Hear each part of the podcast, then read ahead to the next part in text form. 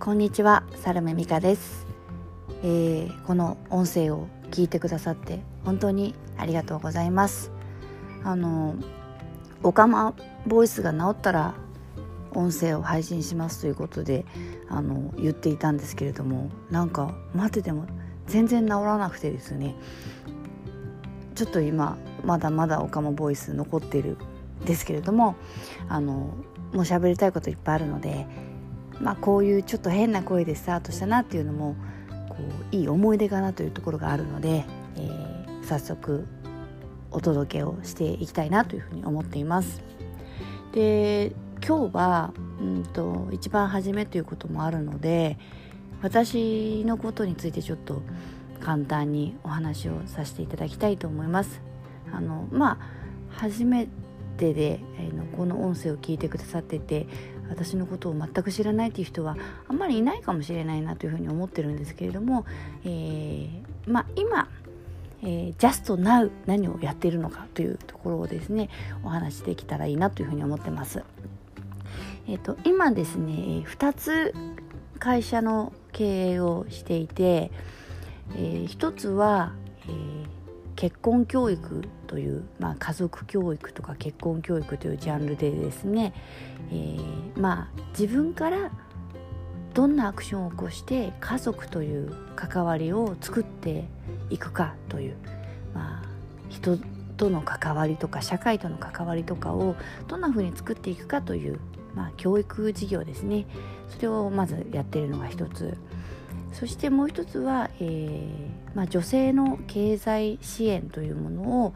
目的としたアパレルのネット通販事業というのをですねやっています。で全然こうジャンルとしては違うじゃんというふうに思われることが多いんですけどもう私のやりたいことはあの一つでやっぱり幸せな家族と呼ばれるコミュニティをどれだけ作れるかというところを、えー、自分のライフワークにしてやっています。でなんであのそこに行き着いたかというとですねもともと、家が実家ですね。私の実家があの教会を営んでいるというかあのキリスト教の教会ですね。アーメンっていうするところです。でお父さんがあの牧師というまあ、宗教家なんですね。そしてあのなのでなんか自宅にですね十字架があるんですよ。で週末とか学生の頃とかあの学校から帰るとこう私の全然知らない人が私の家で結婚式をしてるみたいなそんな環境で育ってきてですねその家族が始まるとかこのスタートするという現場にものすごく立ち会って育ってきたんですよね。そんで、あの結婚式のバイトとかしててですね家でですよあの私はあのビデオを撮るその、まあ、結婚式の記念の映像を撮るというバイトをですね結構割が良かったんで あのあと機材いじるのも好きなのでやってたんです。でなのでまあいろんなカップルのいろんな結婚式の映像を撮っていたのでこうまあその人たちがどんな思いで夫婦を始めるのかみたいなところに触れることも結構多くてなのであの何て言うんでしょうねそういったこう家族のスタートをたくさん見てきたというのもあるしあのキリスト教の教会ってその結婚式をするとか家族を作り始める、えー、カップルとかその人たちに対してすごく教育がちゃんとあるんですよね。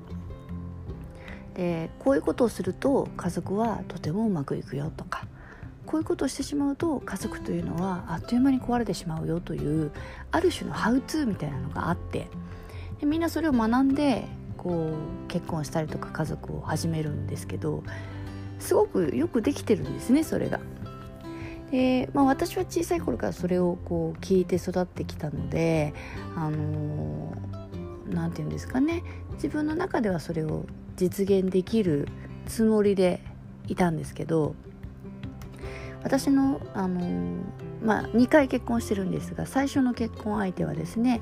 まあ、クリスチャンでも何でもないですし、あのそういう学びを何もしないまままあ私と結婚して結婚生活がスタートしたので、うん、やっぱりこう私だけ知っててもやっててもこううまくはいかないですよね。でやっぱりいろんなことで揉めてぶつかってこうお互い傷ついてみたいなそしてまああの1回目の結婚に関してはあの、まあ、お別れをしたわけです。なんですが、まあ、別にそのドロドロのぐちゃぐちゃの離婚だったかっていうとそうではなくてやはり家族というものの始め方を、まあ、私が理解していたということもあってですねあのまあ夫婦というこう入籍をしているその形は解消したんですけれども、えーまあ、一番最初の結婚で子供を3人設けることができたのでその、まあ、子供たちを含めた一緒には住んでないんだけれども、まあ、子供を一緒にこう大きく育てて社会にこう還元さす共同体のような関わりでですねこう家の中で家族をやっていたのがもっとなんか広い枠組みで、えー、関わっていくような、まあ、形態を変えたみたいなイメージですね。はい、で今までやってきてそして、えーと、昨年、えー、2度目の結婚をしたんですけれども、えー、その時はですねもうあの1度目の反省点も踏まえてそして私も事業としてその家族教育とか結婚教育というものをやっているので、えー、もうしっかりとパートナーとそこを共有してですね、えー、ステップファミリーという、えー、形、まあ、私が子供を連れて再婚したという形なのであの世間一般で言うとちょっとギクシャクするような結婚の形なんですがまああの1年経って現在とてもこう子供たちも、えー、2人目の夫も仲がよく、まあ、家庭がすごくこう温かい感じで回っているというまあ、自分が教えている内容とかを、まあ、今度こそ自分がちゃんと実践して、えー、できてるなというふうに思ってますね。でもう一つその家族を正常化させるという、まあ、あのいい関わりにしていくという意味では経済っていうのもやっぱりとっても大事でで家族教育をやっていく中でその婚活みたいなことのお手伝いをすることもがめちゃくちゃあってですね。でもともとこう結婚するとか家族をスタートするという人たちのまあお世話というかねそういう人たちに向けて教育をやりたくてあの会社作ったのになんか蓋を開けてみたら全然そこにたどり着ける人の方が少なくてなんかむしろこう結婚相手がいないんですみたいな人がすごくたくさんいてでそっちをどうにかしてくださいっていう依頼がすごく増えたんですよね。であそういうことかと思ってですね今はその結婚だったりとか人生を共に生きていくパートナーを見つけるお手伝いから、えー、まあ、そういう人と出会ったら、まあ、家族をじゃあどうやって始めていくかっていう教育までを、まあ、一括でやってるっていうようなところなんですけれども一つそのパートナーをこう見つけるという立場にある人たち特に女性ですけれどもあの男性の経済力を気にする方っていうのがやっぱめちゃくちゃ多いですよ。まああの周りでねひょっとしたらあの結婚したいけどできないっていう友達がいてやっぱ年収がこれぐらいないととか言ってる女友達が、まあ、1人や2人とか皆さんの周りもいるかもしれないんですけどまあ本当にねあの猫も杓子も年収が高い方がいい高い方がいいって言うんですよ。でもちろん年収はないよりはあった方がいいなんですけどあの相手がねそんなに年収が多くないんであれば自分が思い描く年収に足りてないんであればじゃあその足りてない年収を私が埋めちゃろうぐらいに思えませんかねって思ったんですねなんか男の人かわいそうって思っちゃったんですよ。うん、で私あの離婚してから、えー、9年間、シングルマザーをやってて。でまあ会社勤めがちょっと何ですかね性格的なものなのかあの社会にあまりにも不適合すぎて会社勤めができないというかやってきたことがないんですよ今まで。でずっと独立自営でやってきてあのまあ自力でずっと稼いできてるんですよね。でこうある程度すごく大変な思いもしてきたしあの貧乏もめちゃくちゃしてたんですけどこう稼ぐ力が自分でついてくるとその何て言うんでしょうパートナーにその年収とかその経済的な安定とかを求める必要がなくなってくるんですよね。であの2度目の結婚をする時もそのまあ相手の方ももちろんちゃんと仕事をしていてあのきちんと稼いでいる夫なんですけど別にだから決めたっていうわけではなくておそらく夫が、まあ、夫も事業主個人事業主なのであの浮き沈みはありますよね。なんだけど多分この人が明日無一文になったとしても私はきっと変わらずこの人と一緒にいたいって思うだろうなと思って一緒になったんですよね。だから女の方がそういうふうにこう経済的な状態をマネジメントできるってすごい大事だなって思ってで男の子も今やっぱりそんなに頑張っても頑張ってもそこまで年収が上げられるような世の中でもないしだけどね 女の子たちは年収高い方がいい年収が高い方がいいって言うわけですよ。なんかもアホかと思ってで女が稼げばいいんですって私は結論付けたんですね。だからあの女の人が、えー、きちんと会社にお勤めでもいいし、えー、結婚して家に入っててもいい子供がいてもいいどんな状況でも、えー、仕事ができて経済を生み出すことができるようにということで今その女性の経済支援というものをサポートする 会社を始めたわけですね。で今3年目になるんですけど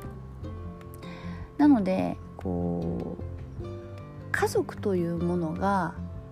平和であったりとか温かい場所であったり安心できる場所であるということをまあすごく望んでいてでそれを実現するためのお手伝い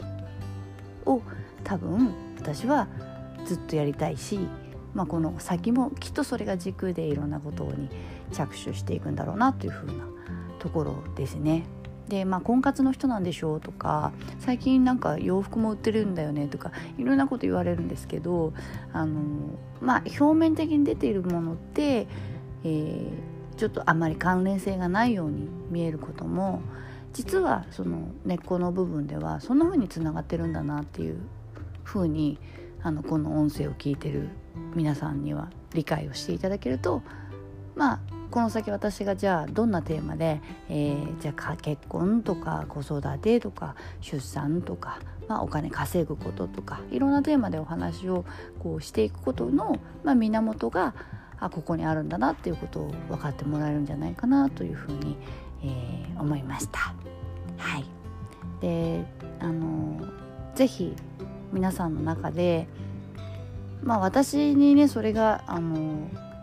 解決、まあ、解決する気もないんだけど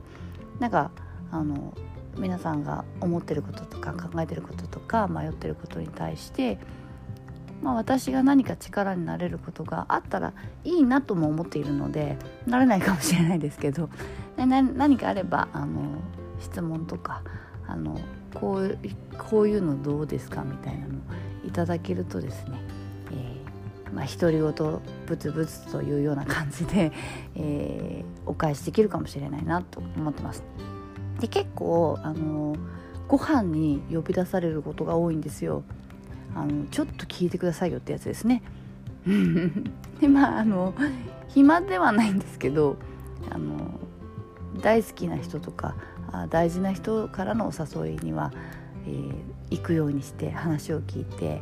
で、まあ、私なりになんかいろんなことを話すと